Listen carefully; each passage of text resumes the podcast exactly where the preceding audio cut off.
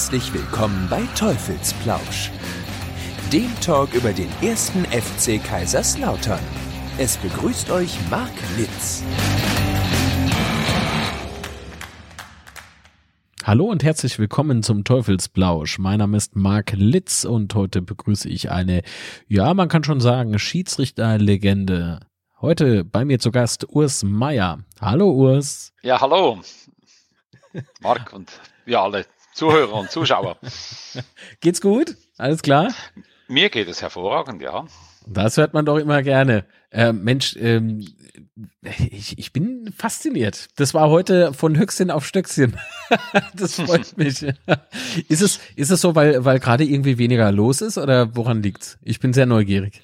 Ja, eigentlich äh, nicht. Äh, nee, weil ich bin meistens spontan. Ich äh, war ja auch bekannt für schnelle Entscheidungen, also von dem her pff, äh, entscheiden, fertig. Und es geht, äh, ja, entweder passt oder passt nicht. Und ich hoffe, dass es bei uns zweien passt heute. das hoffe ich auch. da könnten, äh, da könnte, äh, nee, sage ich jetzt nicht. So, schreibe ich alles in die Show Notes. okay, also Urs Meier, Schweizer Schiedsrichter steht zumindest im äh, Wikipedia-Beitrag, aber du warst ja mehr als nur Schweizer Schiedsrichter, sondern du bist ja tatsächlich für die FIFA unterwegs gewesen, ne? Ja, ich war äh, zehn Jahre FIFA-Schiedsrichter und von diesen zehn Jahren acht äh, Jahre in der, ja, im Prinzip in der Champions League, also ganz oben, ja, natürlich. Da muss man FIFA-Schiedsrichter sein. Mhm. Wie, wie kam es denn überhaupt dazu, Schiedsrichter zu sein? Ich hatte, äh, ich hatte mal das große Glück, mit Anne Panther, eine äh, deutsche Basketball-Schiedsrichterin, ein Interview zu führen. Und äh, dieser, dieser, dieser Gang zum Schiedsrichter werden fand ich damals sehr interessant. Wie lief es denn bei dir im Fußball? War man erst Fußball begeistert oder eher begeistert an, ähm, ja, dann darf man in eine Pfeife blasen oder Karten zeigen? Oder, äh, keine Nein, Ahnung, wie man dazu kommt. Weil ich glaube, Schiedsrichter ist eher so ein, würde ich mal von mir selbst behaupten, wenn ich an Schiedsrichter denke, denke ich an sehr viel Emotionen, was auf, äh, die auf dich einprasst während eines Spiels. Ich möchte auch auf, auf gar keinen Fall irgendwie unten auf dem Rasen stehen, wenn dich zum Schluss irgendwie 20, 40.000 Leute plötzlich ausbuhen oder so. Äh, das ist ja schon eine durchaus äh, bedrückende Situation, oder? Je nachdem, das gehört dazu. Es ist irgendwie ein Teil, es ist ein Teil vom Spiel, es ist ein Teil von diesem Spektakel eigentlich. Und äh, es ist ja nicht jeder Pfiff äh, ist ja äh, persönlich gemeint, sondern es geht ja um, um die Sache, es geht ja um das, was die Fans gesehen haben, was sie natürlich auch wünschen. Oder? Also, also nach dem Motto, die Fans haben jetzt gesehen, ja, es müsste doch jetzt ein Elfmeter geben oder? Handspiel, irgend sowas, oder? Äh, für die eigene Mannschaft. Und äh, jetzt kommt er nicht, er wird natürlich gepfiffen gepfiffen, oder? Das ist ja logisch, oder? Aber das hat ja nichts mit dem Schiedsrichter zu tun, ganz grundsätzlich. Man muss ja nicht immer alles persönlich nehmen, da unten auf dem Platz. Und das ist ja auch ein Teil des Spektakels.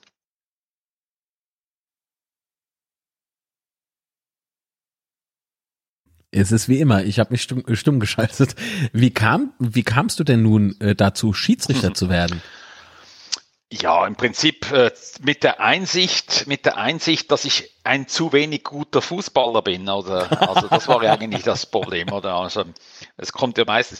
Nee, also das ist tatsächlich so. Ich wollte natürlich Fußballprofi werden. Und zwar seit ich denken kann, bin ich Fußball, Fußball, Fußball. Seit ich ungefähr vier Jahre äh, mag ich mich erinnern, dass ich natürlich dann schon äh, an die Spiele gegangen bin. Aber ich habe auch die Spiele angeschaut der ersten Mannschaft von uns und wollte schon äh, mit vier Jahren, fünf Jahren wollte ich immer die Linienrichter vorne, hieß ja da noch, nicht Assistenten vorne, Linienrichter vorne, die wollte ich haben und ich wollte Linienrichter machen an diesen Spielen.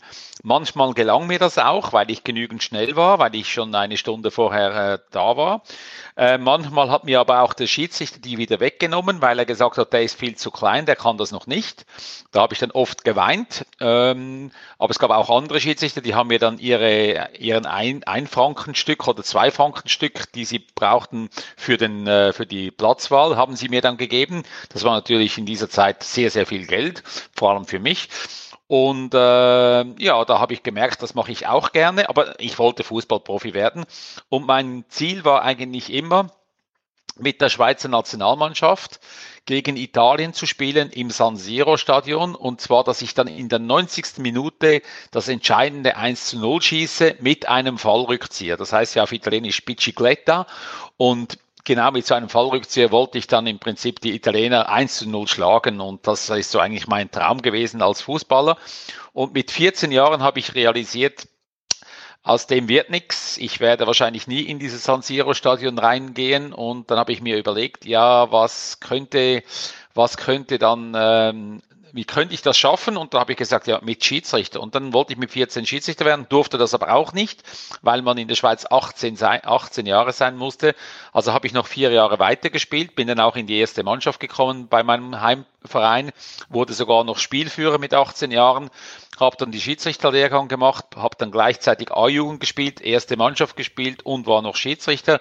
Das habe ich ungefähr ein Jahr gemacht und dann habe ich dann meinen Spielerpass nach Bern geschickt, eigenhändig, dass ich nicht mehr Fußball spielen muss und bin dann Schiedsrichter geblieben und äh, habe dann da auch ganz klar gesagt, im ersten äh, Lehrgang, den ich gehabt habe, mit einem Fragebogen war das damals, das hieß, was ist dein Ziel? Und da habe ich hingeschrieben, mein Ziel ist es 1998 als Fußballschiedsrichter an der Weltmeisterschaft tätig zu sein. Also das war ein Ziel, das ich 21 Jahre vorher äh, definiert hatte und äh, ja, ich stand dann am 21. Juni 1998 im Stade de Gerland in Lyon beim WM-Spiel USA gegen Iran tatsächlich auf dem Spielfeld. Das ist, das ist äh, sehr beeindruckend. Also ich kenne es ja, ähm, man muss sich selbst Ziele stecken, sonst kann man sie ja nicht erreichen, logischerweise. Aber dass das in dem Fall so präzise geklappt hat, herzlichen Glückwunsch. Ja, man ich meine, das ist ja schon was ganz Besonderes eigentlich, ne?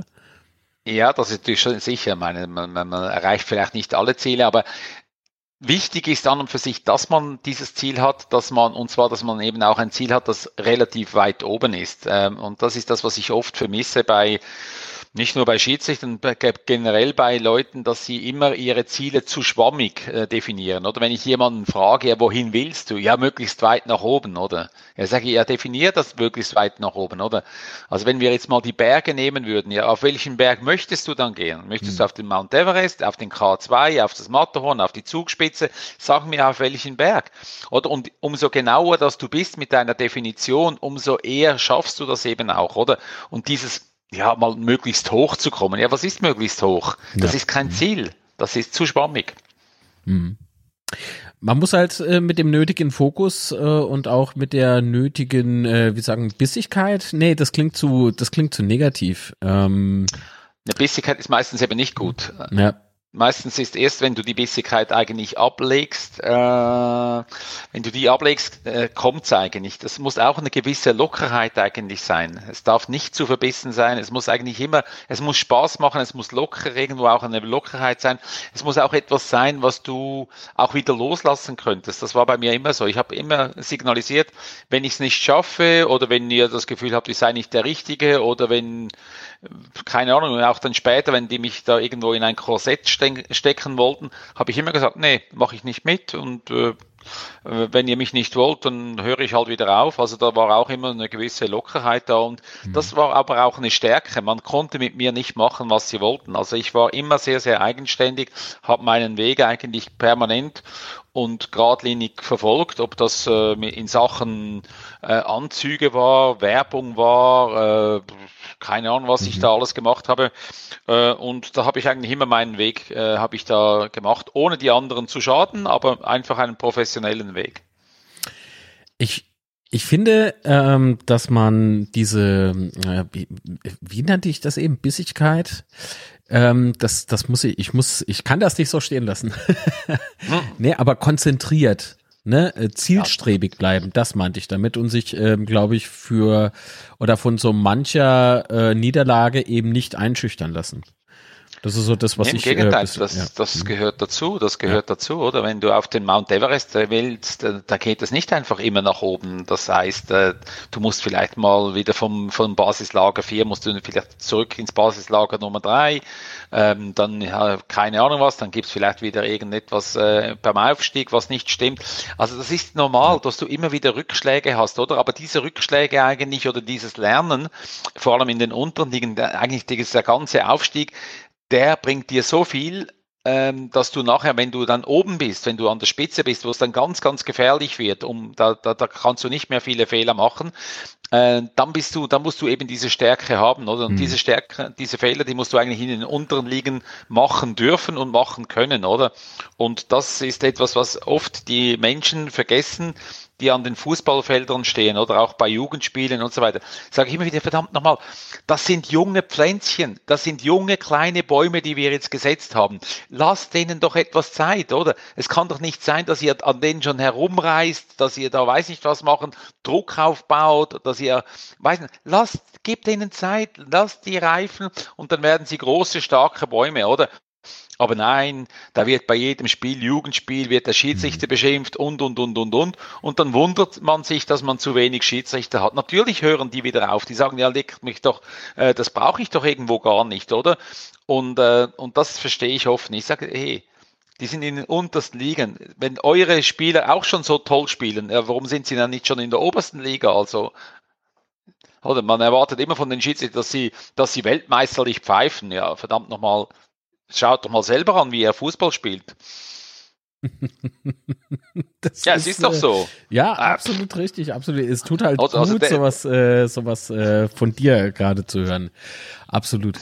ähm, jetzt äh, muss ich aber doch noch mal kurz zurückspringen in der Sendung. Und zwar sprachst du ja vorhin von äh, deinem Verein sozusagen, ne? Also äh, damals, wo du eben äh, Linienrichter ähm, sein mhm. wolltest oder ne? Welcher Verein war das denn? Das ist der SV Würenlos. Der ist ungefähr 20 Kilometer von Zürich entfernt, im Kanton Aargau gelegen, gerade an der Grenze zum Kanton Zürich.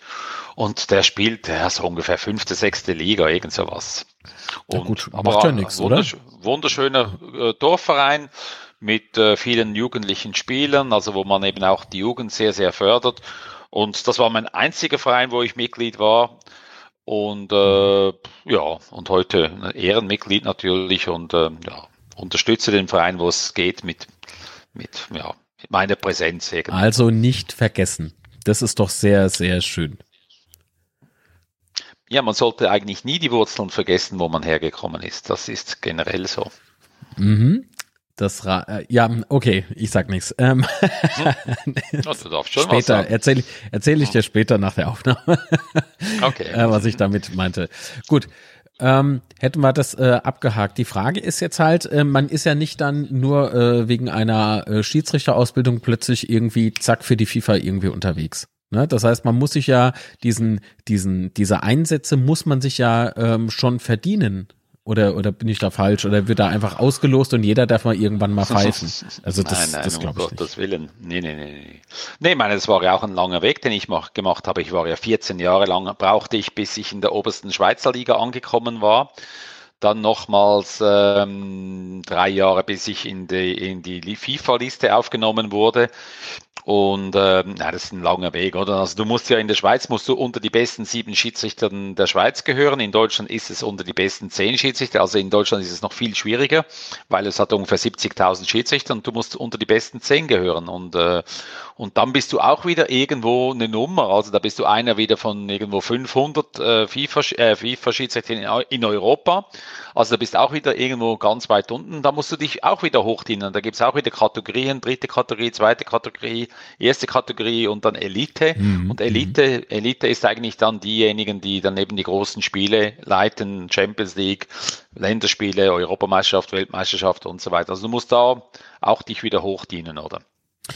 Ähm, kennt man sich eigentlich untereinander? Also trifft man sich irgendwie auf Lehrgängen oder ich weiß ja nicht, äh, ob, äh, ob da so ein internationales Get-Together oder sowas mal stattfindet. Ja, in Corona-Zeiten eher weniger, klar, aber ähm, davor natürlich. Ja, natürlich. Also man hat jetzt, äh, jetzt gerade sind alle Schiedsrichter, die an die Weltmeisterschaft nominiert sind für 2022, die sind jetzt gerade in äh, Katar gewesen. Die haben da ein, äh, ein Turnier gehabt die haben natürlich dann auch Ausbildung gehabt und so weiter. Man hat sich natürlich schon mal daran gewöhnt, wie das ungefähr dann so sein wird im Hotel, die Wärme und so weiter und so fort. Also da trifft man sich natürlich, oder? Und ähm, das haben wir auch früher schon gemacht, dass man sich da einmal einen Lehrgang vorher getroffen hat, dann, äh, also jedes Jahr mindestens einmal hat man sich getroffen und wenn eine Europameisterschaft war, dann halt vielleicht dreimal und war natürlich auch dann während der Europameisterschaft war man zusammen oder während der Weltmeisterschaft natürlich kennt man sich. So, gut. Also eine sehr kluge Frage von mir, die relativ einfach auch beantwortet wurde. Ja, habe ich mal jetzt irgendwie gedacht, so das wäre jetzt voll die wichtige, tolle Frage, wo es ganz viel zu erzählen gibt. Aber nee, natürlich trifft man sich. so, sehr gut. Ähm, Hast du denn in deiner ähm, Schiedsrichterlaufbahn irgendwelche Highlights gehabt? Also nee, bevor wir zu den Highlights kommen, oh Gott, jetzt äh, habe ich mich selbst hm. vergaloppiert. Ähm, hast du denn einen Lieblingsverein? Darf man das überhaupt als Schiedsrichter haben? Ich denke ja, aber es wird dann schwierig, oder?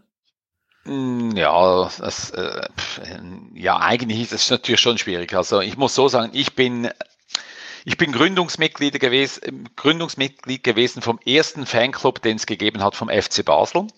Oh, ähm, wie hieß der? Ja, der hieß, äh, der heißt immer noch so, der heißt äh, St. Jakob weil Basel, FC Basel durften wir damals nicht verwenden, glaub, darf man heute, heute glaube noch nicht mal richtig verwenden. Also wir durften das nicht. Dann haben wir uns einfach äh, Fanclub ähm, St. Jakob, das war ja das Stadion, hieß St. Jakob, haben wir uns genannt. Und das ist der älteste Fanclub und wie gesagt, da war ich Gründungsmitglied. Und ich habe dann aber, als ich 19, also das war ungefähr 1973, 74, als ich das äh, gegründet habe, mitgegründet habe. Und dann habe ich ab 1977 war ich ja Schiedsrichter und habe dann ab 1978, weil ich mir schon vorgestellt habe, dass ich mal so weit oben pfeifen werde, habe ich aufgehört, ähm, den FC Basel ähm, persönlich zu verfolgen. Also ich war nicht mehr im Stadion, wo, wo ich natürlich früher immer war. Auswärtsspiele, Heimspiele sowieso, äh, waren wir immer unterwegs. Äh, habe ich das nicht mehr gemacht. Also ich habe mich entliebt, sage ich jetzt mal so. Und das ging dann irgendwo die ganze Zeit, bis ich dann irgendwo 1990 habe ich glaube mein erstes Spiel gehabt mit dem FC Basel. Und ich weiß noch, wo ich da reingelaufen bin, habe ich mir gesagt, so jetzt, jetzt schaue ich mal, was da passiert in meinem Herzen. Und das ist wie, wenn du das erste Mal äh, nach langer Zeit zum Beispiel ähm, Klassenzusammenkunft hast, dann weißt du auch nicht, ob du den Schulschatz, den du damals hattest, ob da noch was passiert, ob da noch Gefühle sind oder nicht. Das merkst du erst, wenn du den siehst. Und äh, bei mir war es ja auch so, ich bin dann rein, bin dann vor dieser Muttenzer Kurve, wo die Fans äh, stehen, bin ich dann rein, mhm. bin ich hingelaufen und habe mal gespürt, was da abgeht und habe gemerkt, da ist keine Liebe mehr da. Also da passiert nichts im, im Herzen. Und da wusste ich, ich kann den FC Basel pfeifen. Ab mhm. dem Moment wusste ich, ich kann den pfeifen. Wenn da noch was gewesen wäre, hätte ich wahrscheinlich selber gesagt, ich möchte einfach den FC Basel nicht pfeifen. Hätte ich machen können, wäre natürlich nicht so gut gewesen. Aber ähm, gut, die waren ja damals, als ich äh, aufgestiegen bin, auch nicht an der Spitze ganz am Anfang. Die waren ja da sogar zweite Liga noch und sind dann wieder aufgestiegen. Also es ging, also von dem her eben, wie gesagt. Und heute, natürlich verfolge ich noch den FC Basel ab und zu, aber es ist nicht mehr das, was früher war, dass ich da mich geärgert habe, nicht mehr richtig schlafen konnte, wenn die verloren haben oder schlechte Woche hatte. Nee. Also heute sind es äh, eigentlich die, meistens die Mannschaften, die Jürgen Klopp trainiert. Da bin ich relativ nahe wegen ihm. Mhm. Und in meiner äh, Schiedsrichtertätigkeit habe ich einfach immer die Vereine, ich, ich war nicht nie Fan, aber ich habe die Vereine, die einen positiven Fußball gespielt haben, das habe ich immer, habe ich immer toll gefunden. Also so einfach, ja, das war Arsenal zum Beispiel so in den ähm, Mitte 90er Jahren, wo dann der Arsene Wenger gekommen ist. Sie haben einen sehr, sehr tollen Fußball gespielt mit, Arsene, mit dem Arsene Wenger und eben mit dem, auch mit dem äh, Thierry Henry. Äh, AC Mailand hat eine Zeit lang einen wunderbaren Fußball gespielt, natürlich auch Barcelona hat das eine Zeit lang gemacht. Also es sind dann immer so die Mannschaften, die einfach so einen positiven Fußball gespielt haben, die habe ich gut gefunden. La Coruña zum Beispiel waren so eine Mannschaft eine Zeit lang, die habe ich, das habe ich richtig gut gefunden. Mhm. Ja. Was begeistert dich da am, am Fußball? Weil du, du hast das eben so schön beschrieben, ne? Ich, ich bin da in die Kurve rein und ich habe gemerkt, irgendwie da passiert nichts in mir. Ähm, was, äh, ja, was, was begeistert dich da am, am Fußball da sein? Äh, also es kann ja nicht irgendwie äh, nur ergebnisorientiert sein. Äh, wärst du ja, in Deutschland gibt's das schlimme Wort Erfolgsfan, das möchte keiner sein. ähm, ist, ja, was, was, was treibt dich da an? Ist es ähm, dann so diese, diese Leidenschaft, diese, diese, diese äh, Fan-Vereinsverhältnis? Ähm, ja, was ist es? Ja gut, also der Fußball mal generell finde ich natürlich etwas, was unglaublich verbindet, was, was auch irgendwie so eine, ja, bei mir war es vielleicht sogar irgendwie wie eine Ersatzfamilie und darum bin ich natürlich auch in einen Fanclub gegangen beim FC Basel, oder? Weil ähm, meine, meine Eltern haben sich dann irgendwo scheiden lassen, da war immer so Spannung und so weiter. Und ich habe mich da eigentlich immer wie so in einer Familie gefühlt, wenn ich da als Fan dabei war. Und was mhm. mich fasziniert hat eigentlich dieses Gemeinsame, also dieses, also wenn ein Stadion, das habe ich heute noch, also wenn ein Stadion so 40, 50.000 Leute gemeinsam ein Lied anstimmen, so gemeinsam so diese, diese, diese, diese Kraft, diese Wucht, ähm, äh, diese, auch diese, diese Gemeinsamkeit in diesem Moment, oder? Ja, das ist schon, das ist schon etwas unglaublich Schönes. Also, äh, das habe ich auch immer noch gehabt als Schiedsrichter. Also, wenn du da in England gewesen bist und die haben dann zum Beispiel vor dem Spiel oder irgendwas God Save the Queen gesungen äh, mit der Nationalhymne, wenn die dann so los ist, ja, da hast du natürlich Gänsehaut. Oder wenn die Italiener da ihre, ihre Dings, äh, eben auch ihre, ihre Nationalhymne, äh, überhaupt die Nationalhymne, das war immer irgendwie so was was, wahnsinnig ähm, faszinierendes, also so diese Kraft der, der, der Fans, oder? Und, aber irgendwo diese positive Kraft, oder? Was ich nicht mag, ist das Negative, also dieses natürlich, wenn es dann irgendwo, solange, ich sage immer, solange das verbal ist, solange das mit, mit Sprüchen ist, dann ist das alles in Ordnung. Aber sobald das Gegenstände reinfliegen, sobald das, äh, die Gewalt da ist, ja, da muss ich schon sagen, das ist dann nicht mehr meine Welt. Also, mhm, mh. ja. Ja, äh, pflichte ich dir bei. Ähm, ich, ich, ich mahne auch immer vor Derbys. Ähm, also bin ja, das ist hier, ist ja äh, entstanden als äh, FC Kaiserslautern äh, Talk sozusagen. Ähm, ich mahne immer vor Derbys, beispielsweise gegen äh, Waldhof Mannheim, Eintracht Frankfurt, ist aber schon lang her, aufgrund der, der äh, unterschiedlichen Ligen. Ähm, also ich finde Derbys generell sehr, sehr spannend, weil du, du, du hast im Stadion, wenn du da drin bist, hast, äh, da spürst du einfach, es brennt die Luft. Ja, ich, ich weiß nicht, wie man sonst äh, beschreiben sollte. Das heißt, du hast irgendwie das Gefühl, es ist irgendein anderes Spiel als sonst. Das merkst du einfach. Du hast irgendwie im Blut und es passiert was in dir. Ähm, du ich finde Schmähgesänge beispielsweise äh, witzig. Ich, ich finde es äh, jetzt nicht schlimm, dass bei gerade bei Derbys irgendwie so ein bisschen äh, verbaler oder oder wie soll ich wie soll ich sagen Trash Talk oder was auch immer. Ähm, auch Beleidigungen gehören für mich so ein Stück weit natürlich dazu. Äh, solange man zum Schluss noch sagen kann, okay, na, und nach dem Spiel gehen wir noch zusammen Bier trinken oder sowas. Habe ich in der Tat auch schon erlebt und das äh, genieße ich. Aber Gewalt, hm äh, ich muss auch gestehen, dass äh, für mich äh, bei, also Emotionen gehören für mich ins Stadion, definitiv. Ähm, und ähm, auch ein Stück weit, ich muss gestehen, in meinen äh, noch jüngeren Jahren, haha, ähm, habe ich auch Schiedsrichter beschimpft. Da war ich wohl mit dabei. Ähm, Blinder, weißt du, so, wenn, wenn das halt eben, du, du bist in dem Moment so fokussiert auf deinen Verein, möchtest natürlich nur das Beste für deine Mannschaft und ähm, hier und da darf ein Fan, glaube ich, auch eine Vereinsbrille haben. Jetzt möchte ich nur von dir wissen, ich weiß, viele Worte wenig gesagt, ne? Ähm, möchte ich gerne von dir wissen, hast du denn ähnliche Situationen schon gehabt? Und wenn ja, du hast ja eingangs gesagt, äh, so man darf das nicht persönlich nehmen. Ähm, aber ich nehme dir nicht wirklich ab, äh, dass einem das total kalt lässt. Glaube ich nicht. Hm, mit der, mit der Zeit schon, doch, mit der Zeit schon. Und äh, das Problem ist ja immer wieder dasselbe, oder? Also erstens mal, äh, ja, eben wie gesagt, wir haben ja eine Rolle, die Schiedsrichter haben ja eine Rolle, oder? Und äh, das Problem ist ja oft, dass ja im, im Stadion sind ja nicht nur die Fans, die hinter den Toren sind, sondern es sind ja auch die Fans, ich sage es mal, die, die, die VIP-Fans, die, die äh, Prosecco-Fans, die da die oben sind. Prosecco-Fans. Ja, das ist doch so, oder? Die meistens erst wieder in der 50. Minute oder in der 55. Minute irgendwo ins, äh, in die zweite Halbzeit reinkommen, oder? Mit leeren Haupttribünen, oder? Das mag ich überhaupt nicht übrigens. Also wenn das Spiel wieder beginnt, dann sollten auch die Fans wieder da sein, oder? Und äh, nicht irgendwo noch, äh, weiß nicht was. Aber das spielt ja keine Rolle. Das sind für mich eben auch dann nicht die richtigen Fußballfans. Also, aber lassen wir die mal auf der Seite. Auch die müssen ja ihren Frust irgendwo rauslassen, oder? Die sind dann meistens in einer gehobenen Position, Bankdirektor oder keine Ahnung, was die sind. Oder, aber auch die haben doch auch ihre, ihre, ihren äh, Moment, wo sie ihren Frust irgendwo rauslassen können, oder? Und ja, und das ist halt nun mal im Fußballstadion ist es natürlich mal so, es geht äh, emotional zu und her und ja, man ruft Sachen rein und äh, ja, es geht oft gegen den Schiedsrichter und gegen die Assistenten, du Blinder und weiß nicht was, oder? Und das muss man aushalten können als Schiedsrichter. Ich habe immer gesagt, das ist eigentlich eine soziale Aufgabe, die ich da habe, oder? Also ich gehe, ich bin da unten, ich kann den ganzen Müll aufnehmen, oder? Und diejenigen, die ihn abgeladen haben, die gehen nachher wieder zufrieden nach Hause die sind mit ihren Frauen und ihrer Familie wieder nett und äh, sind wieder etwas glücklicher in ihrer Arbeit und ich habe den ganzen Müll, habe ich, äh, den entsorge ich, da habe ich kein Problem damit, oder? Und den Schiedsrichtern, die das nicht aushalten, den sage ich ja immer wieder, das Problem ist, oder mit, mit jungen Schiedsrichtern, die das erste Mal in der obersten Liga sind, die das erste Mal erleben, so 30, 40.000 Zuschauern, dann, wenn die dann kommen und sagen, ja, die rufen da, Schiri, du Blinder, Schiri, du Arschloch und so weiter, oder? Dann sage ich, hm, dann hast du es noch nicht geschafft.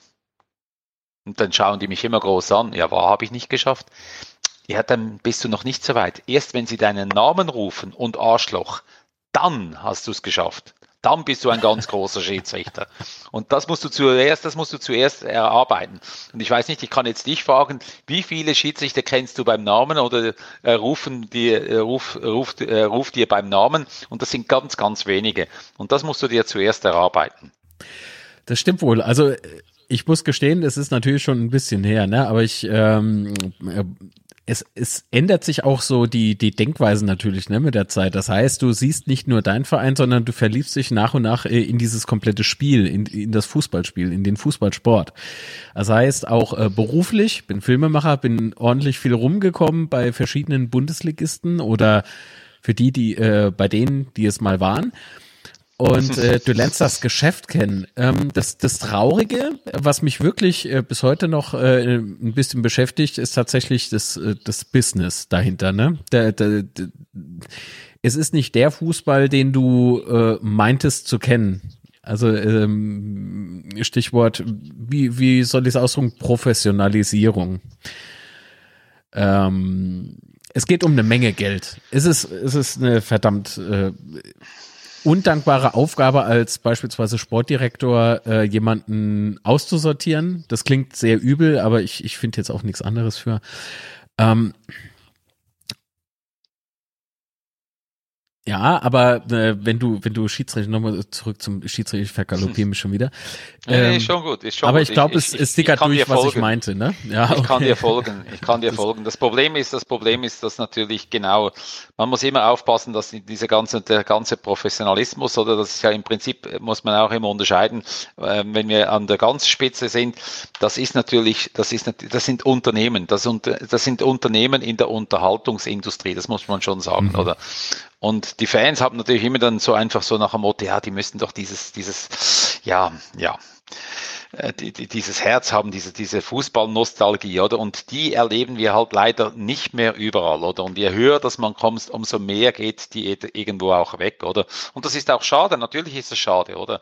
Äh, aber ich kann auch wieder anders sagen, es gibt noch ganz, ganz viele Vereine und vor allem auch die Fanclubs, die das eigentlich äh, auch äh, ähm, ja, im Prinzip kultivieren, die das einfach noch äh, leben. Und das ist auch immer wieder schön, oder? Also, dass man eben auch das andere immer noch sieht. Das, man darf dann nicht nur immer so ein paar rausnehmen und sagen, die machen es nicht mehr. Man muss eben auch mal sagen, wer macht's denn noch? Wo läuft's denn noch einigermaßen so, oder? Und ähm, ja, ja, da gibt's auch gute Beispiele. Ähm, äh, bei, bei uns in Kaiserslautern ist es ähm, mit der Zeit abgestumpft. Ich glaube, das hat auch ordentlich äh, viel mit dem äh, sportlichen Abstieg zu tun. Ähm, wir dümpeln da ja munter vor uns in der dritten Liga hin, haben äh, aktuell einen sehr guten Lauf. Ähm, hoffe, der hält natürlich an. Aber das böse Wort mit A äh, nehme ich nicht in den Mund. Also können die Zuschauerinnen und Zuschauer ganz entspannt bleiben. Denn abgerechnet wird zum Schluss, sagt man, ne? Ein Glück gibt's hier kein Phrasenschwein. genau. aber die, aber die besondere, äh, nee, Quatsch, die Besonderheit ist aber, dass es ähm, immer noch den ersten FC Kaiserslautern e.V. gibt und eben diese äh, Fußballfirma äh, erste FC Kaiserslautern KGAA. Also das heißt, auch der erste FC Kaiserslautern hat äh, wie ganz viele andere ausgegliedert. Die sportliche Abteilung wurde ausgegliedert.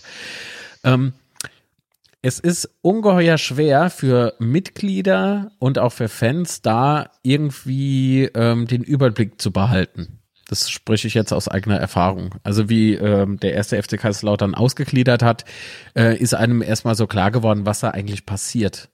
Und wir hatten erst vor ein paar Tagen, zum Zeitpunkt der Aufzeichnung vor ein paar Tagen, hatten wir ja ähm, Jahreshauptversammlung. Und da ähm, hast du anhand der Wortmeldungen auch gemerkt, es gibt immer noch fantastische, leidenschaftliche Fans, die mit vollstem Herzen mit dabei sind. Das war ja Wahnsinn. Ähm, und ähm, aber was, was viele verwechselt haben, ist beispielsweise die Funktion und die Strukturen einer äh, Fußballfirma, eines Fußball, wie hattest du es gesagt, Unternehmens in der, in der ja, Unterhaltungsindustrie. Ne? Mhm.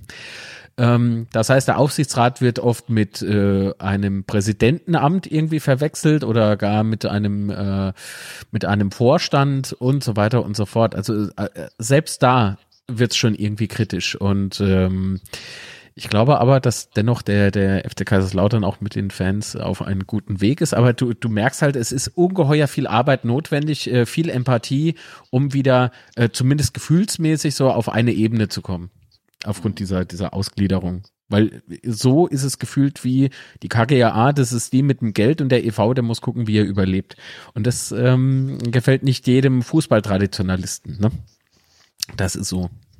Naja, ja, das Problem ist natürlich bei Kaiserslautern ist natürlich schon so, dass natürlich in die Vergangenheit oder die, die, die, die ist natürlich schon noch sehr, sehr, sehr präsent und äh, sehr groß, oder? Und die erdrückt natürlich dann auch wieder gewisse Sachen, oder? Also, ja, ich habe mit vielen Leuten zu tun, die mit dem äh, äh, Kaiserslautern in, ähm, ja, wie soll ich sagen, ähm, verbunden sind, oder? Und ähm, ja, und ich merke auch immer wieder diese, diese, diese Leidenschaft und auch diese zum Teil Traurigkeit, dass es eben nicht mehr so ist, oder wie es eben mal früher war und so weiter. Und äh, ja. Ja, aber das bringt dir ja auch nichts, wenn du irgendwie Nein, eben, das meine in, in, in der Vergangenheit das meine rumhängst. Ich, das meine ich, das meine ich eben genau. Eben, eben, es ist dann immer wieder, man geht dann immer wieder so in diese Vergangenheit, aber das muss, das muss man eben mal wegtun oder irgendwo, oder? Natürlich muss das Ziel, das Ziel sein, dass man da wieder dahin kommt, oder? Aber äh, das ist ein langer Weg, ein steiler Weg und das, das braucht Zeit, oder? Nochmals der FC Basel zum Beispiel, der war, glaube ich, ich weiß nicht, acht Jahre, irgend sowas. Also die waren ganz, ganz lange waren die in der mhm. zweiten Liga, oder? Und wenn ich sage zweite Liga in der Schweiz, dann kann man sagen, das ist dritte Liga in Deutschland, oder? Mehr oder weniger, oder? Also das ist, das kann ein langer Weg sein und dann auf einmal sind sie aufgestiegen und dann kam irgendwo halt dann einfach, ähm, ja, ging es dann auch sportlich äh, besser und auf einmal waren sie dann dafür ungefähr achtmal hintereinander Schweizer Meister, oder? Tja. Das Mir war aber auch, wenn, wenn du, ja, eben, auch mal, wenn man das nimmt, das ist ein langer, langer Weg gewesen, auch für den FC Basel damals. Mir fällt gerade was ein. Und zwar habe ich doch eben äh, von diesen schwierigen Situationen äh, gesprochen. Ähm, erinnerst du dich noch an das Qualifikationsspiel 2004? Rumänien, also, Dänemark? ja, das mag ich mich schon erinnern. Naja, das gibt ja. Ich mag mich fast an alle Spiele erinnern. Mm, wie war es denn? Dieses, dieses Handspiel, war es nicht ein Handspiel? Doch. Nee, Handspiel. Oder? Was war das denn? Verdattel ich das gerade? Nee, Handspiel war nichts. Also außer die Rumänen haben was, was von Handspiel geschrieben. Ist das, ja, nee, also es ging halt Meter. überall rum. Also das, das weiß ich noch, das war sogar hier in Deutschland, war es doch auch irgendwie Thema.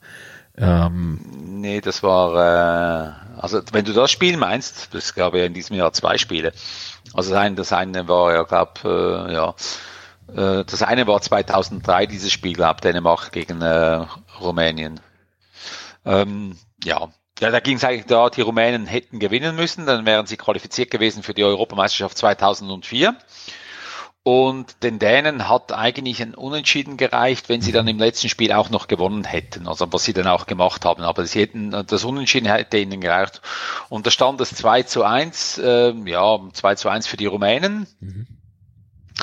Äh, das Tor für die, das eins, das eine Tor für die Italiener, das war ein Elfmeter, wo sie dann natürlich im Nachhinein gesagt haben, sei keiner gewesen, aber das war ein klares Stoßen gewesen.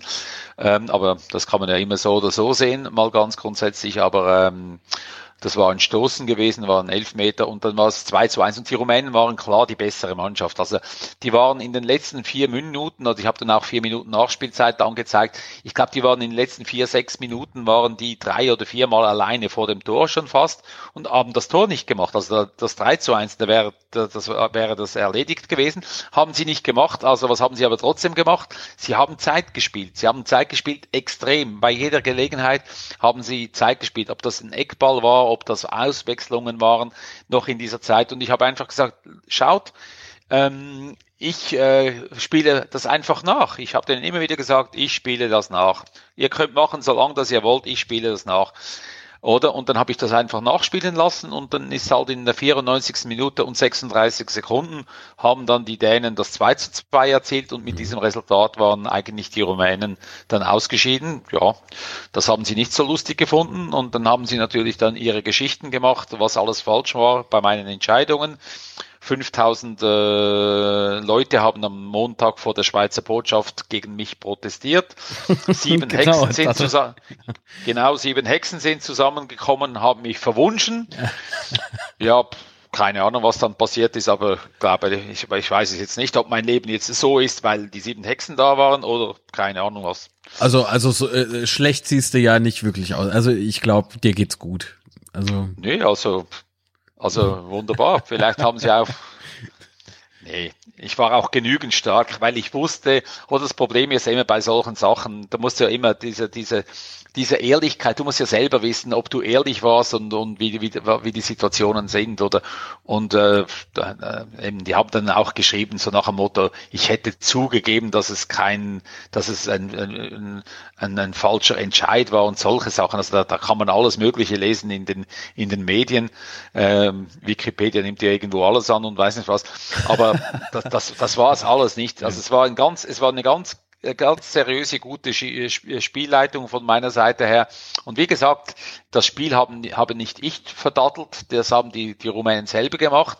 Und das große Problem, was sie hatten, die Rumänen, und das war das Problem des Präsidenten, mhm. der hat nämlich schon ein neues Gebäude für sieben Millionen bauen lassen ein neues äh, eben Gebäude, äh, Vereinsgebäude, also Verbandsgebäude. Und der hat mit den Einnahmen gerechnet für die Europameisterschaft, oder? Die sind natürlich dann nicht gekommen, oder? Ja, jetzt verstehst du, wenn du sieben Millionen nicht hast, äh, wo du damit gerechnet hast, da musst du das dann mal deinen Leuten erklären, wie man das jetzt bezahlt, oder? Und da hatten sie ein kleines Problem, oder? Und dieses Problem kann man natürlich nicht selber übernehmen als Präsident des rumänischen Fußballverbandes. Da muss man natürlich einen Sündenbock haben. Und als Sündenbock ist, ist, der Schiedsrichter immer unglaublich gut mhm. geeignet, oder? Also wegen dem Urs Meier haben wir jetzt kein Geld und jetzt haben wir ein Problem, oder? Ach du liebes bisschen. das, das sind ja Ausmaße. Ich habe eben mal geguckt, äh, welches Spiel denn 2004, äh, hast du ja gesagt, waren zwei Spiele. Ähm, ich habe hier gefunden, England gegen Portugal war ja extrem hitzig, ähm, das sogar persönlich wurde. Ähm, das, das, das, war ja äh, Wahnsinn. Da, Mit ja, Morddrohungen lese ich hier und ach herrje. Ähm, also ich glaube, es gab noch, ja, es gab noch äh, also übrigens kommt bei mir immer wieder Meldung Andreas Buck rein momentan, gell? Den kriegt man ja auch in Kaiserslautern. Keine Ahnung, der merkt irgendwie, dass wir eine Aufnahme machen für Kaiserslautern. Das ist schon zum zweiten Mal jetzt, kommt so eine Mitteilung rein, weil ich habe mit ihm zusammen eine Firma und ähm, ja, schreibt er mir gerade in dieser Zeit. Aber ähm, dann mal liebe Grüße. Sind wir ja, das mache ich doch gerne. ähm, wo sind wir geblieben an diesem Dings? Also ich bin äh, ja, nach diesem Spiel, äh, da habe ich ein Tor annulliert in der 90. Minute für die Engländer. Das wäre das 2 zu 1 gewesen. Dann wären mhm. sie im Halbfinal gewesen an der Europameisterschaft. Das habe ich annulliert. Ähm, da ging es in die Verlängerung, da gab es nochmals zwei Tore, da stand es 2 zu 2, da gab es Elfmeterschießen, dann haben die Engländer das Elfmeterschießen verloren, weil die verlieren ja meistens die Elfmeterschießen. Ja, und dann war eben auch wieder, da braucht man wieder einen Sündenbock. Und da war ich vier Tage lang war ich auf der Titelseite der Sun. Das hat also vor mir noch niemand geschafft. Also äh, Beckham war nur drei Tage lang auf der Titelseite. okay. Äh, ich habe es also vier Tage geschafft und ähm, ja, da war richtig was los. Da waren richtig Morddrohungen, da war, da war richtig was los. Und das hat mich dann auch den, äh, das äh, Finale gekostet, natürlich an dieser Europameisterschaft. Und ähm, dieses Finale hat dann Markus Merck gepfiffen, dem ich das von Herzen gegonnen habe damals. Und äh, ja, das ist halt einfach so, das gehört auch zu einem Schiedsrichterleben.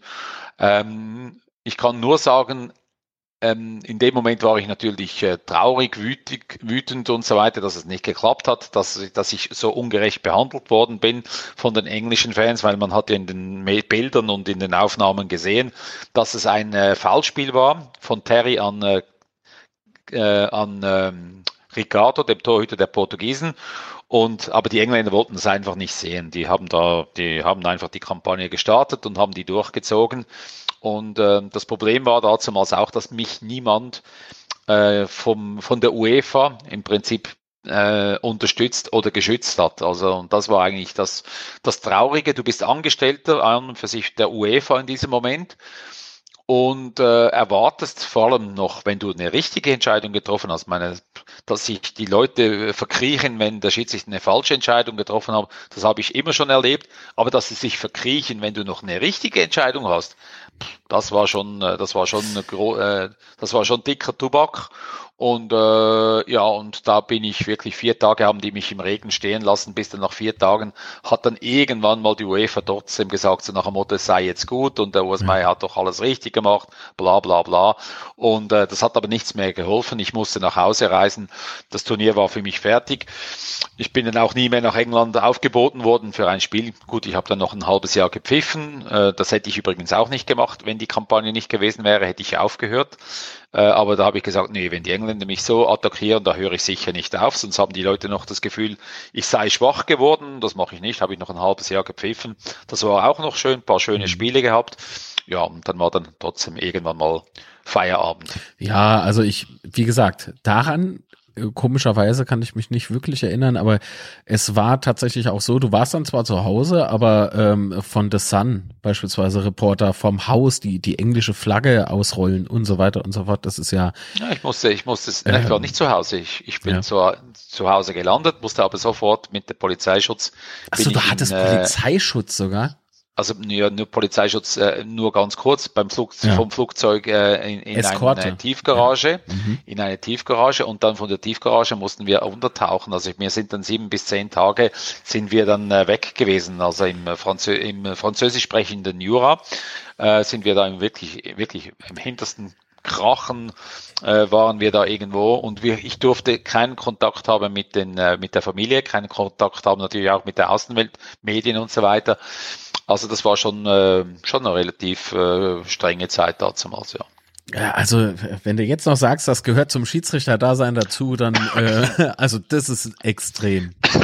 Nee, Meine das gehört Güte. eigentlich nicht dazu. Das gehört eigentlich nicht dazu. Das ist tatsächlich mhm. so, oder? Aber eben, das ist auch, auch wieder etwas, was man äh, immer äh, aus solchen Situationen sollte man etwas lernen.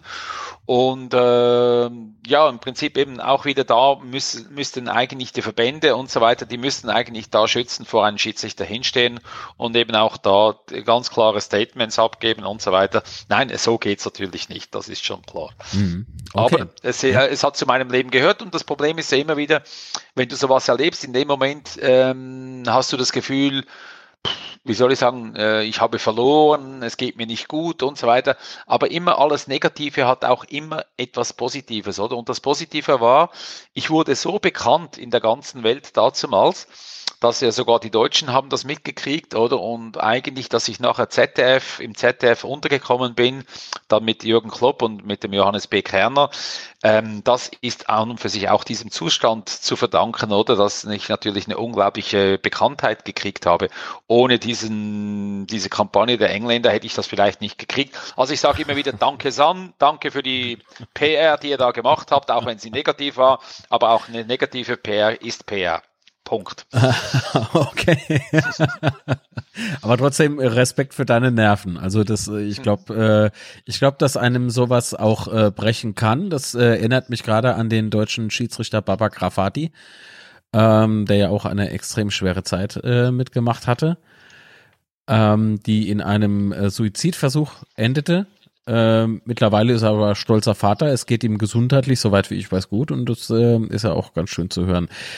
Ähm, es geht ihm auch sonst gut. Ja. Ich habe ihn schon zweimal äh, getroffen in Dubai und so weiter und äh, wir haben, wir stehen ab und zu im Kontakt miteinander und äh, nein, es geht ihm gut und Gott sei Dank geht es ihm gut und äh, ja, aber es ist tatsächlich so, es ist halt jeder Mensch reagiert anders auf, äh, auf solche Situationen und Eben, und gerade wenn man so etwas erlebt, muss man immer wieder sagen, eben auch als Fan, verdammt nochmal, ist es das ja, wert, oder? Ja, ja. Oder, und wir sind immer schnell, wenn dann was passiert ist, oh, sind immer sehr, sehr schnell betroffen.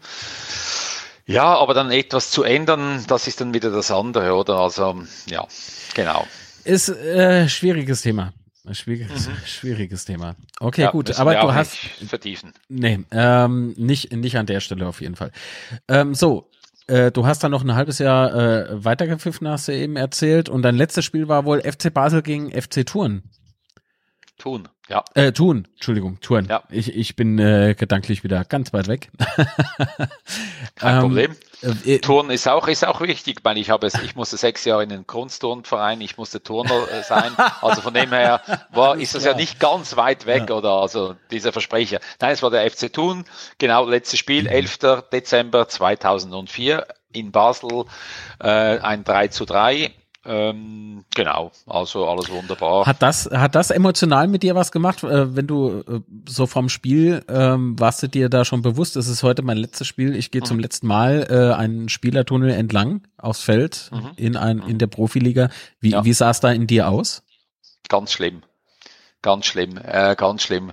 Ich war irgendwie, keine Ahnung, ich war eigentlich vor dem Spiel, während dem Spiel stand ich irgendwie wie neben mir. Also ich habe auch das Spiel ganz, ganz komisch erlebt äh, so wie in einem Nebel, so wie in einem, es ist alles war, war so dumpf. Die Fans waren nicht mehr schrill und klar, sie waren so wie dumpf. Es war einfach so wie, keine Ahnung, wie, wie du dein eigenes, deinen eigenen Abschied von außen irgendwo mitkriegst. Also ganz, ganz, ganz schlimm eigentlich. Und ich wusste, keinen Fehler machen, also so irgendwie ja keinen Fehler machen, weil die, das kannst nie mehr korrigieren. Also das bleibt irgendwie wie hängen, oder? Also wenn du mhm. heute noch irgendwo was verbockst, das bleibt hängen bei den Leuten, oder? So nach dem Motto, ah, der Meier, Gott sei Dank hört er endlich auf. Äh, das ist ja sowieso schon lange äh, Zeit, dass der aufhört oder keine Ahnung was. Also ja, keinen Fehler machen, das war mal irgendwie so äh, drin, was ich normalerweise gar nie hatte. Ich hatte nie Angst wegen Fehlern und so weiter. Und dann irgendwie auch so die letzten fünf Minuten so, ah, jetzt, jetzt kommt er dann, jetzt kommt er an dem Moment und was passiert dann, oder? Und ich wusste auch nicht, was passiert. Und dann war irgendwo war dann halt einfach Schlusspfiff. Ich weiß noch, es war noch eine, irgendeine Szene im Strafraum und gesagt, ah, nein, scheiße, jetzt nicht noch in den Strafraum, jetzt nicht noch ein Elfmeter oder irgendeine umstrittene Szene, war dann alles aber klar, äh, keine Elfmeter weiterspielen und so weiter. Und dann eben letzter Pfiff. Und was dann passierte eigentlich, da kam zuerst, kam der Spieler, oder kam ein Spieler der hat mich umarmt mit dem habe ich immer Probleme gehabt. Der, ich mochte ihn nicht eigentlich und er mochte mich nicht und trotzdem hat er mich dann umarmt und gesagt, ja, schade, dass du jetzt aufhörst, oder? Aber irgendwie habe ich dem das gar nicht richtig abgenommen und dann kam der Spielführer des FC Thun, der Andreas Gerber, das ist ein sehr, sehr toller Mensch gewesen, den ich auch unglaublich gerne mag und der hat mich dann auch umarmt und hat gesagt, ah, so schade, dass du aufhörst und dürfen wir das Trikot tauschen? Und dann habe ich gesagt, selbstverständlich mit dir gerne, sehr gerne. Da habe ich ihm mein Trikot gegeben, er hat mir seins gegeben, aber ich habe es nicht angezogen, ich wollte nicht mit dem FC Thun Trikot da durch das äh, Stadion laufen.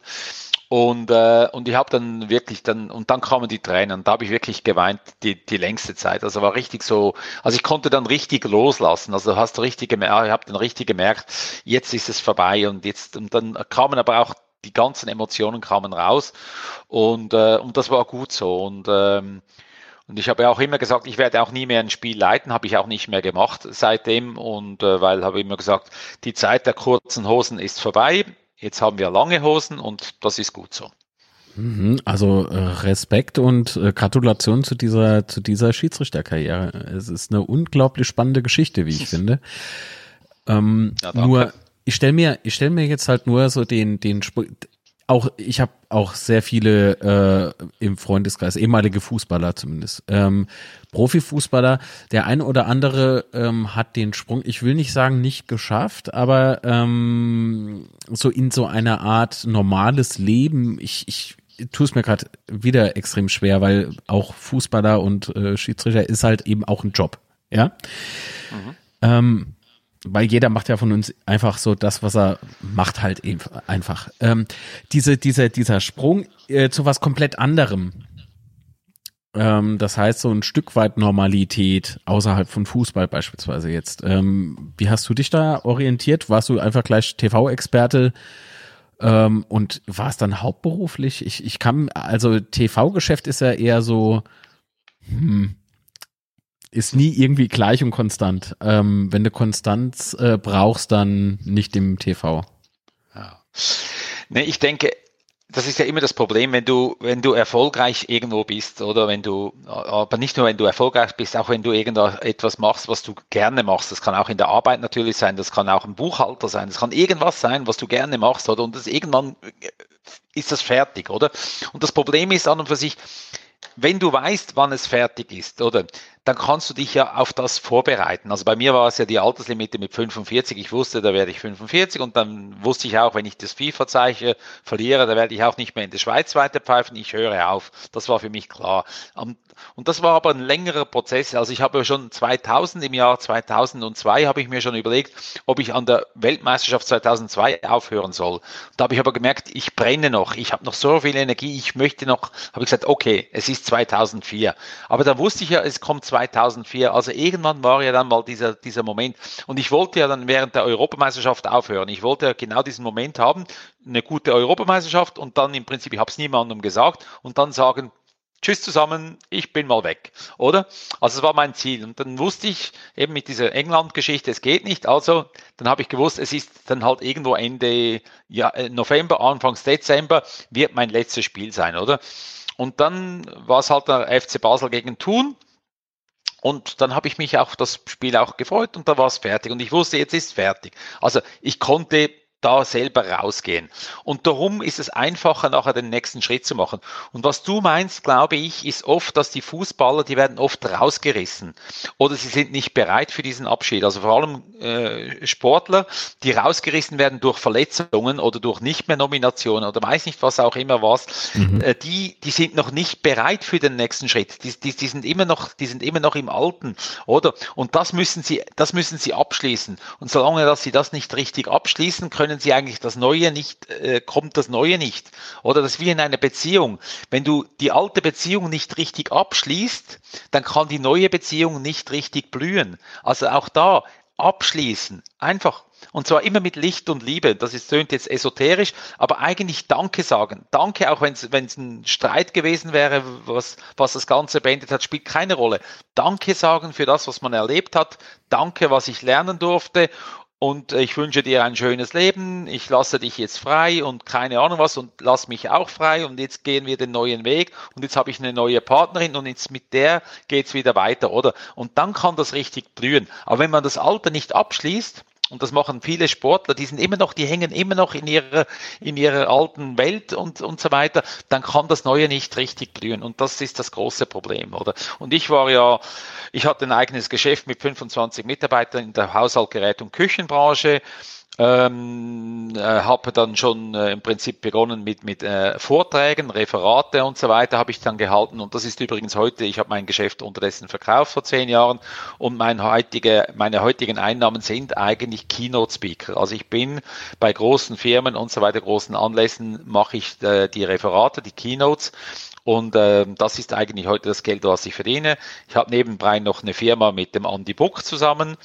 Ähm, dann habe ich noch zwei andere Beteiligungen. Also es, ich bin da etwas breiter aufgestellt und das ist gut so. Also schon äh, vorzeitig äh, vorgesorgt oder ähm, kam das dann einfach so alles danach? Nee, eigentlich schon vorher. Also auch ja, da, ich, okay. ich, ich habe, ich, oder ich zum Beispiel auch, das ist auch so etwas, was ich gehabt habe. Das sind eben immer so Sachen, wo du selber, ich habe gesagt, wenn ich aufhöre als Schiedsrichter, ein halbes Jahr später weiß kein Schwein mehr, wer Urs Meier war. Und von dem war ich, das war für mich in Ordnung. Also ich, das ist für mich auch in Ordnung. Ich habe dann mein Haushaltgeräte, Küchengeschäft, da werde ich Gas geben. Ich habe meine Mitarbeiter, da werde ich Gas geben und so weiter. Und das andere, das war, ist Geschichte. Ist nicht mhm. mehr wichtig. Mhm. Oder? Dass es jetzt anders gekommen ist, dass ich jetzt dann halt äh, eben mit diesem England, mit diesem England-Spiel, wo ich dann eben diese, diese Popularität gekriegt habe oder diese Bekanntheit, dass ich dann noch ins deutschen Fernsehen durfte, dass ich dann natürlich noch mehr Aufträge gekriegt habe und so weiter und immer wieder aktuell immer noch eingeladen werde mit dem konnte ich nicht rechnen, oder?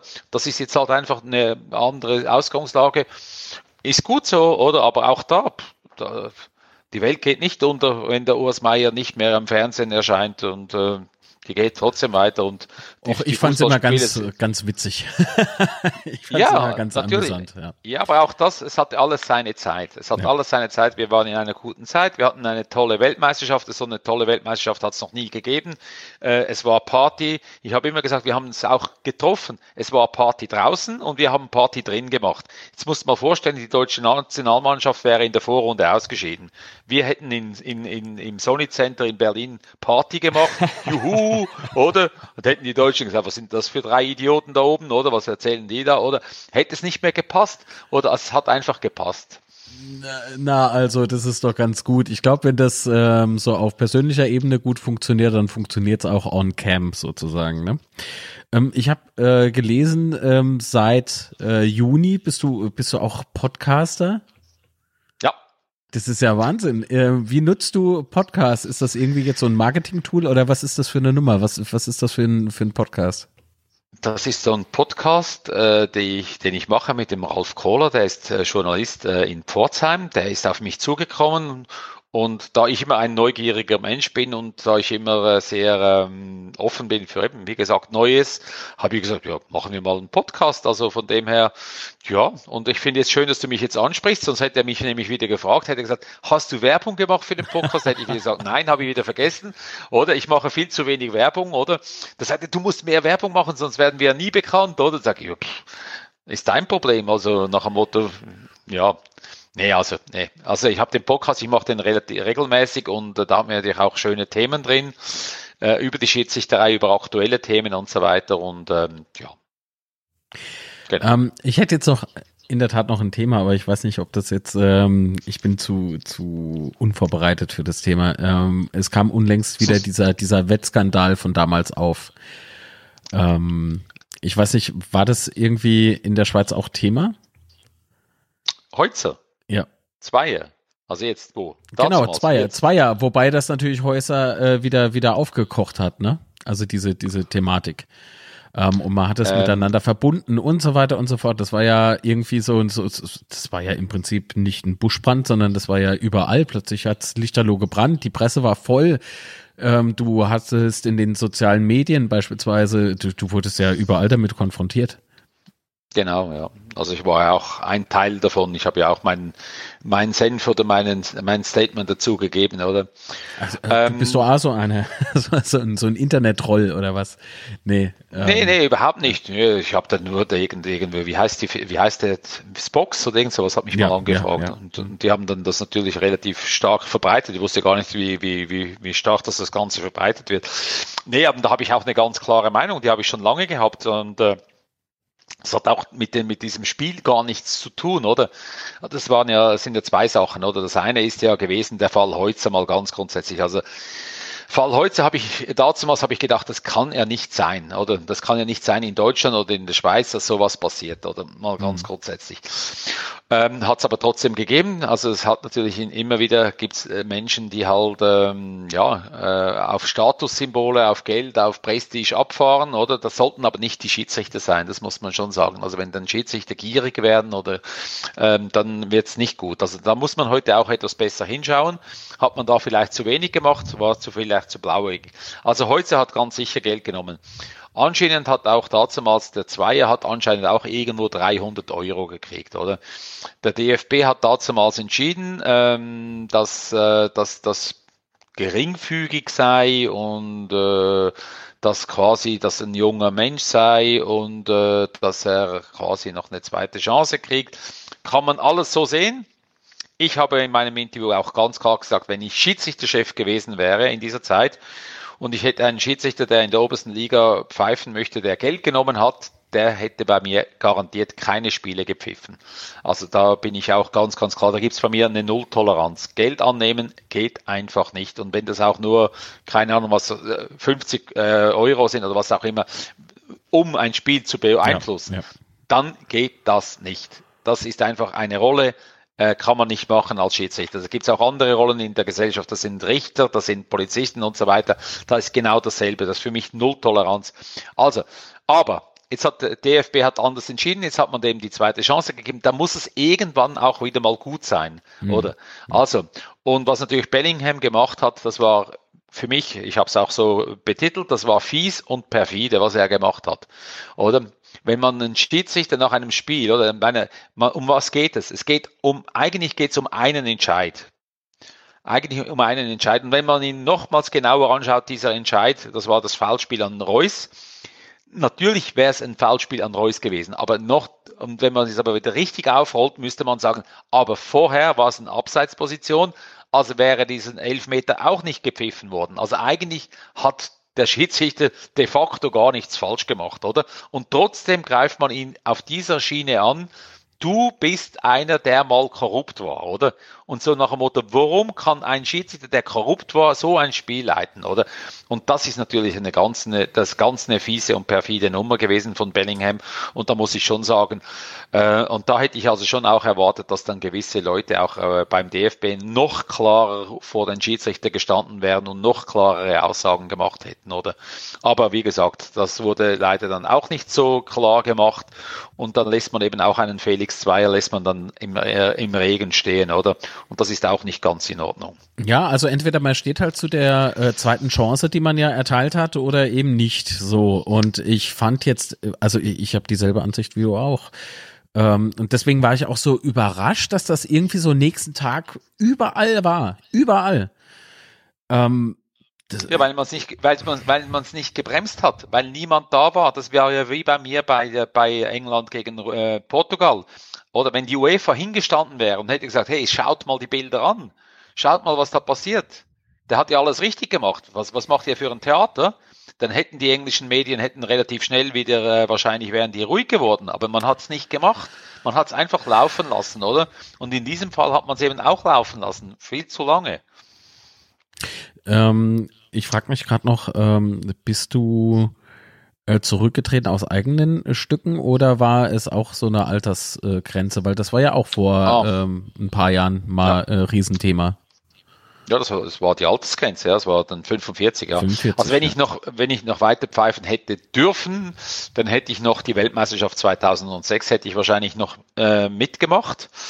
Ähm, wenn ich dann nominiert worden wäre, das weiß man ja auch nie, oder? Also, und dann weiß man auch nie, wie man dann gepfiffen hätte, oder? Und äh, ich kann heute sagen, ich bin auf dem Höhepunkt, habe ich bin ich abgetreten. Es war wunderbar. Alle haben, alle sagen unterdessen, der Urs Meier war ein wunderbarer Schiedsrichter. Und ich sage immer wieder, genau das, genau das, das habe ich in ein Glas gepackt, habe das Glas zugemacht und das steht jetzt irgendwo in einem Regal, oder? Das macht man nie mehr auf, oder? Und und das ist gut so, oder? Ich weiß nicht, was passiert wäre zwei Jahre später, oder? Die Alterslimite hat ja immer Vor- und Nachteile, oder? Die einen müssen etwas zu früh aufhören, oder? Also ich sage nicht, dass ich ein Jahr, zwei später nicht auch gute Spiele geleitet hätte, wahrscheinlich schon mit meiner Erfahrung, mit meiner Kondition. Ähm, aber aber es könnte auch umgekehrt sein, oder? Und dann kommt ja wieder das Problem, ja, jetzt bin ich schlecht gewesen, ja, nein, das möchte ich aber schon noch ausgleichen, ich möchte schon noch mehr beweisen, dass ich gut war. Und dann kommt das eben nie mehr. Es kommt, du kommst nie mehr auf diesen Punkt, oder? Und also nochmals, mir hat die Alterslimite geholfen, auf dem Höhepunkt fertig zu machen. Ja, andere, keine Ahnung was die trauen naja. dem nach, dass sie vielleicht noch irgendwo noch ein Spiel mehr hätten oder zwei Spiele mehr oder keine Ahnung was. Ja, irgendwann ist halt auch immer, es ist immer irgendwann mal Schluss. Okay, das äh, nehme ich jetzt zum Anlass und beende die Sendung. Wir haben ähm, eine kurzweilige Stunde gehabt, finde ich. Es war ultra spannend. Wird mich das auch freuen. Das kannst du nicht machen. Ähm, das kannst gut, du nicht dann halt machen. nicht. Doch, du bist, du Nein, bist über 45, ist jetzt Feierabend. Nein, nee, aber das kannst du nicht machen, jetzt Schluss zu machen, ohne eine Frage gestellt zu haben, weil ich habe eigentlich immer auf eine Frage gewartet. Auf eine Frage äh, hast du äh, gewartet. Welche ja, Frage soll das denn sein? Ja, also meine, im Zusammenhang mit Kaiserslautern kann es ja nur eine Frage geben, aber äh, anscheinend hast du das Ich nicht auf deinem Radar, oder schon? Ah, komm jetzt. Ich habe, okay, gut, okay, ich habe drei Fragen. So, eine hau ich jetzt noch raus. eine hau ich raus. Erstens mal, wie kommst du überhaupt mit Andreas Bug zusammen? Das ist nämlich was, das wollte ich vorhin schon mal fragen, da sind wir aber dann über einen Podcast noch gestolpert, weil ich äh, Dussel das dann einfach so uncharmant ähm, anmoderiert habe. Äh, den Andreas Puck. Ähm, Genau. Den haben wir kennengelernt über einen Freund in München. Der hat uns zusammengebracht, äh, weil in der Firma, die wir jetzt äh, zusammen haben, da geht es ja um äh, BG-Fälle, da geht es eben auch um Fußballer, die eben schwere Verletzungen haben und so weiter, die Anrecht haben auf eine Rente. Die beraten wir. Und da sind wir auch sehr, sehr fair unterwegs. Das heißt, äh, die müssen bei uns nichts bezahlen, außer sie kriegen dann diese Rente und dann bezahlen sie genau 10 Prozent von dieser Summe, die sie, die sie zugesprochen kriegen. Und ich glaube, das ist ein sehr, sehr faires Angebot, das wir den Spielern äh, da unterbreiten. Und eben, wir sind wie gesagt, dieser, Mann, dieser Kollege aus München, der hat uns da zusammengebracht. Und das Herrliche war, dieser Kollege ist ein Bayern München-Fan. Und der wusste natürlich, dass ich damals dieses Spiel gepfiffen habe. Äh, Kaiserslautern gegen Bayern München, oder? Und wir saßen im Auto. Der sogenannte beide- Bayern-Bonus. Nee, der nicht Bayern-Bonus, Quatsch mit so. Ich hab, was, hat, was hat das Schweizer mit einem Bayern-Bonus zu tun? Nee, und ähm, da war ja im Prinzip war ja dann der Fahrer, war eben dieser Kollege aus München, nebendran saß der Andi Buck und ich saß hinten, nee, der Andi Buck saß hinten, ich saß nebendran, genau vorne und Ja. hinten der Andi Buck. Genau, und dann äh, hat er, ähm, er, er beginnt er mit diesem Spiel da oder so mit dem äh, Janka oder und, und er wusste natürlich genau, auf was er zielte. Und dann hat der Andi Buck, ja, verdammt nochmal, das war nie und nimmer ein Elfmeter und das kann man doch nicht machen und dann erst so in, der, in den ersten paar Minuten und so und, oder, und da gab er auch noch eine rote Karte und so weiter und so fort, oder? Und dann sage ich auf einmal, sage ich dann irgendwie so, ja, der Schiedsrichter, das war ich. Und da war Totenstille im Auto. Der Andi Buck, ich glaubte, der brauchte gefühlte fünf Minuten, bis er das überhaupt, bis er das überhaupt realisiert hatte, bis er das geschluckt hat. Da sagt er, das kann ja nicht sein. Das war's nicht du. Da sage ich doch, das war ich. Und ja, auf jeden Fall, auf jeden Fall. Das ist immer noch eine Geschichte, die war vor ungefähr fünf Jahren, haben wir uns kennengelernt. Also diese Geschichte, die kommt immer wieder. Also wir zwei immer wieder dieser, dieser Moment, wo er dann realisiert hat, ähm, genau, das war der Schiedsrichter in diesem Spiel. Naja, ich meine, der Sturz, der war schon theatralisch. Ähm, ja, muss Ja. man schon sagen. Muss man schon sagen. Ja. Also wenn ich das in den, die, die Bilder, die, die ich habe auf dem, äh, auf dem äh, wo habe ich die, wenn ich da ähm, auf dem Handy, habe ich mir die Bilder schon zwei, dreimal wieder angeschaut, weil ich wollte natürlich da auch mal noch schauen, wie, wie sieht das überhaupt in, in, in, im, im Fernsehen aus oder in den Bildern aus. Ja, ähm, ja, da muss man schon sagen, er ließ sich da schon etwas theatralisch fallen, äh, aber das Problem ist, nichtsdestotrotz, ähm, ich weiß gar nicht, wer, wer der, der Verteidiger war, war irgend, was war ein Tscheche oder ein Ungarer, irgend sowas. Ähm, ja, der hat schon, der hat, hat halt einfach das Trikot, das Trikot war einen Moment lang lang, oder? Und du weißt als Schiedsrichter nicht, wie groß ist der Zug gewesen und nicht, oder? Und wenn einer natürlich voll im Sprint ist, braucht es relativ wenig, den aus dem Tritt zu bringen, oder? Naja, also der Entscheid ist gefällt worden, es gab elf Meter und eine rote Karte. Ja. Ja, aus Sicht der Kaiserslautern natürlich immer noch ein Nadelstich, der noch nicht ganz verheilt ist. Ja, ich weiß es. Aber nur bei. Nostalgiker, weil das ist jetzt echt Naja. schon so lange her, das ist meine Güte. Aber es war wirklich so, oder meine, das, ja. meine Kaiserslautern, das war ja das erste Mal, dass ich überhaupt auf dem Betzenberg war und ich war wirklich ja froh, endlich mal auf diesen Betzenberg zu kommen, weil als Fan habe ich dann ja immer äh, im Fernsehen erleben dürfen als Schweizer und, und da habe ich gesagt, wow, was für eine geile Stimmung da oben, was für ein Druck immer auch für den Schiedsrichter, was für, für eine Atmosphäre, oder? Und, ähm, und das war ja auch so, also die sind ja rausgekommen wie die Feuerwehr, die, die, die Kaiserslautern und die wollten ja unbedingt dieses Spiel natürlich noch äh, umkehren, äh, die, die, die Niederlage in der, im ersten Spiel und dann eben dieser Entscheid und ich weiß noch, da war Totenstille, das war, das war so, das war so, da war wirklich da hat sich niemand, niemand hat, glaube nicht mal mehr ge geatmet. Das ganze Betzen, der ganze Betzenberg war einfach still. Und das ist für einen Schiedsrichter auch ganz, ganz, puh. Also das ist auch so ein Moment, wo du so diese Ruhe hast, so, oder? Und dann kam ja der Chiriakos Forza kam zu mir, äh, das ist ein guter Freund aus, aus der Jugendzeit auch noch, aus der Schweiz. Da kam der zu mir und sagt, Urs, und so wirklich auch ganz, ganz theatralisch so, Urs, was hast du gemacht? und dann habe ich gesagt, ich habe elf Meter gegeben und jetzt gebe ich noch die rote Karte.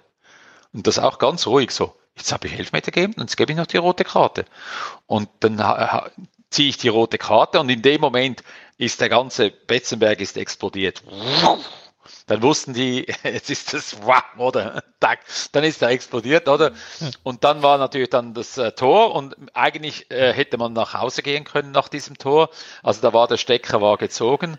Ähm, ja, das Spiel war eigentlich vorbei und äh, ja, es hat mir auch leid getan. Es wäre wahrscheinlich ein Riesenspiel geworden und mit diesem Entscheid war alles vorbei. Ja, ja.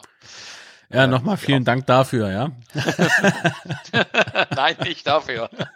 Aber es gehört auch dazu, es gehört auch dazu, dass man hinsteht und halt einfach sagt, und ich sage nochmals, es ist kein Fehlentscheid gewesen. Wenn ich Kaiserslautern-Fan wäre, und es war ja nachher auch so in der Pressekonferenz, war ja der Rehagel auf der einen Seite und auf der anderen Seite war ja ähm, der Nie Hitzfeld im Leben war das Elva, jeder, jeder genau. Experte wird mir zustimmen. Ja. Genau, genau. Und wenn du die Bayern, so nach dem Motto, wenn den nicht gibst, oder wenn willst du dann sonst noch geben und so weiter und so. Ja, genau, das war die Pressekonferenz nachher. Ja, genau. Und der schied sich da wieder mittendrin in der Diskussion. Naja, braucht man nicht, aber wie gesagt. Nee, aber fantastisch, wirklich. Meine Güte. Ich dachte, es wäre unangenehm, aber nee, geht. Nee, nee, nee, nee, nee, nee, um, nee, nee, nee. Nee, man muss es aufarbeiten, oder? Also ich bin unterdessen auch schon wieder auf dem Betzenberg gewesen, habe da auch schon zwei Vorträge gehabt. Also ich bin nicht gesteinigt worden, bis jetzt noch nicht. Also von dem her. Spätestens nee, und, jetzt äh, ist die Wunde wieder offen. Also jetzt wird's eng. Ja, ist, ähm, Aber auch da, man muss es mal, ah, man muss es mal, man muss mal drüber kommen. Ich sage das einem Andy Buck auch immer wieder, oder? Er hat gesagt, Andi, und du hast ja nicht gespielt, du warst ja auf der Ersatzbank, also nicht auf der Ersatzbank, war gerade verletzt oder irgendwas, mhm. war auf der mhm. Tribüne, oder? Ja, ja, gut. Ähm, Gibt es eigentlich Gut. sonst noch irgendwie Berührungspunkte mit dem ersten FC Kaiserslautern, die mir nicht bekannt sind? Ja, nicht nur mit dem, ähm, natürlich mit dem Markus Merck, äh, mit dem äh, René Zejecki, der hat heute übrigens Geburtstag.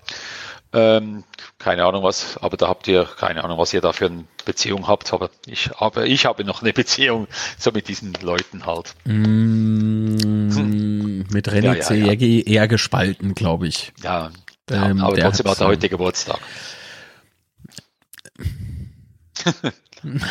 Gespalten. Gespalten. ja, ja. Du, du sprichst gerade mit der einen Seite. Ich weiß, ich weiß es ja.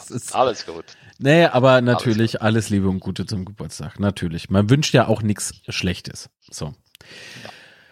Ja. Ähm, gut, also ich habe jetzt in der Tat nichts mehr. Äh, ich bin leer geplappert. Ich, ich hätte natürlich noch Fragen, aber wie gesagt, ich glaube, das wäre off the record, äh, wäre es, glaube ich, ähm, angenehmer. Nee, nee, alles gut, alles gut. Also eben, ich wollte einfach schon, also wenn, wenn, wenn man mit Kaiserslautern schon zu tun hat. Also ich kann nur sagen, äh, ich wünsche euch wirklich alles gut. Ah ja, doch, ich kenne noch einen, den Florian Pick. Genau, mit dem habe ich auch zu tun gehabt. Der war, glaube letztes oder vorletztes Jahr bei euch. Genau, genau. Ja, so ein kleiner Quirliger. Ja.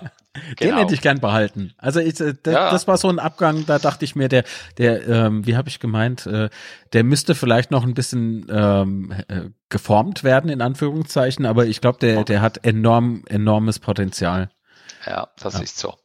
Genau, hätte ich auch so gesehen, oder? Das sind ja genau diese Probleme, die man natürlich dann hat, oder man ist irgendwo in der dritten Liga und dann kommt irgendein Angebot aus der zweiten Liga und dann hat man das Gefühl, es ist jetzt viel, viel besser. Ja, äh, ja, aber ich verstehe es auch ja. von Seiten des Spielers her, oder? Ja. Natürlich. Ja. Aber da war ja, da war ja nicht nur das. Ähm, da gab es ja. auch, äh, ne? Durchaus genau. äh, Hackmack im Hintergrund. Aber gut.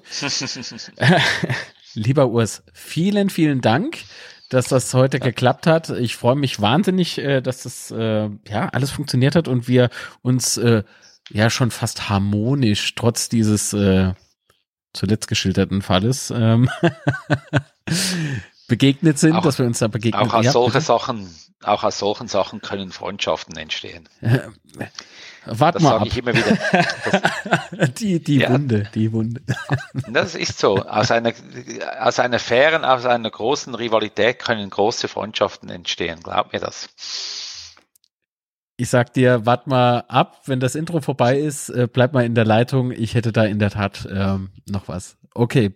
Okay. Dann nochmal vielen Dank, Urs Meier, dass es geklappt hat. Ähm, ich hoffe, wir hören uns wieder hier auf dem Kanal, wird mich sehr freuen. Und euch äh, bedanke, äh, an, bei euch bedanke ich mich jetzt auch fürs Zusehen, fürs Klicken, fürs Liken, Abonnieren und was weiß ich noch alles. Äh, und für die Menschen, die den Audiopodcast hören, vielen Dank für euer Gehör. In diesem Sinne, macht's gut, bleibt gesund, bis zum nächsten Mal. Tschüss. Das war Teufelsplausch. Bis. Wer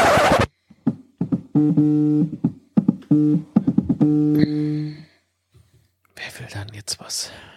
Ach, der Urs. Was denn jetzt noch? So. Ja, lieber Marc, einen hätte ich aber schon noch gehabt. Also das hätte ich schon noch gehabt. Und zwar, ja, Spieler, die mich verarscht haben. Ja, und zwar, da war ein Spiel Arsenal gegen Barcelona. Im Wembley-Stadion wurde das gespielt. Und da hatte ich eine Szene, Tony Adams war äh, der Verteidiger. Und Goku war der Angreifer von äh, Barcelona. Und ich kam, das war so ein relativ äh, zügiger Angriff. Ich kam von hinten, ich habe keine Seitenansicht gehabt. Und dann sah ich einfach, wie der Tony Adams einen Ausfallschritt macht. Goku flog über sein Knie und ich gab äh, sofort elf Meter. Und als ich da hingekommen bin, hat äh, Tony Evans zu mir gesagt, ich habe den ja gar nicht berührt, habe ihm aber schon die gelbe Karte gegeben. Ja, ich habe den gar nicht berührt.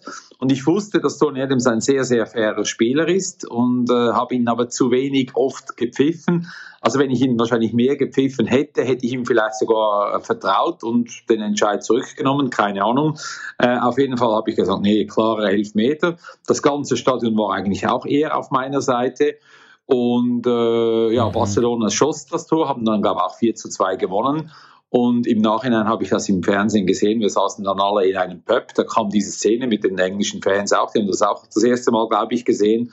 Und dieser Cocu, der hat, also Tony Adams hat den gar nicht berührt. Der war mindestens einen halben Meter vorher, ist er abgehoben über das Bein hinweg. Ja, toll. Äh, schöner Fehlentscheid, den ich natürlich da hatte. Aber da sieht man, wenn man nicht die richtige Position hat, nicht den richtigen Winkel hat, auch da kann es passieren. Also Cookie hat mich dann ein, auf jeden Fall später nie mehr verarscht. Da habe ich genauer hingeschaut. Also diese kleine Story, die wollte ich dir dann einfach noch erzählen. Also als Liebe alles Gute dir und deinen Mitfans und äh, Fußballfans auf jeden Fall. Euer Urs. Ciao, ciao. Jetzt reicht's. Das ist ein Bett so dumm, es war okay faul. Das war Teufelsplausch. Bis zum nächsten Mal. Du möchtest als Gast dabei sein? Dann schicke uns einfach eine Mail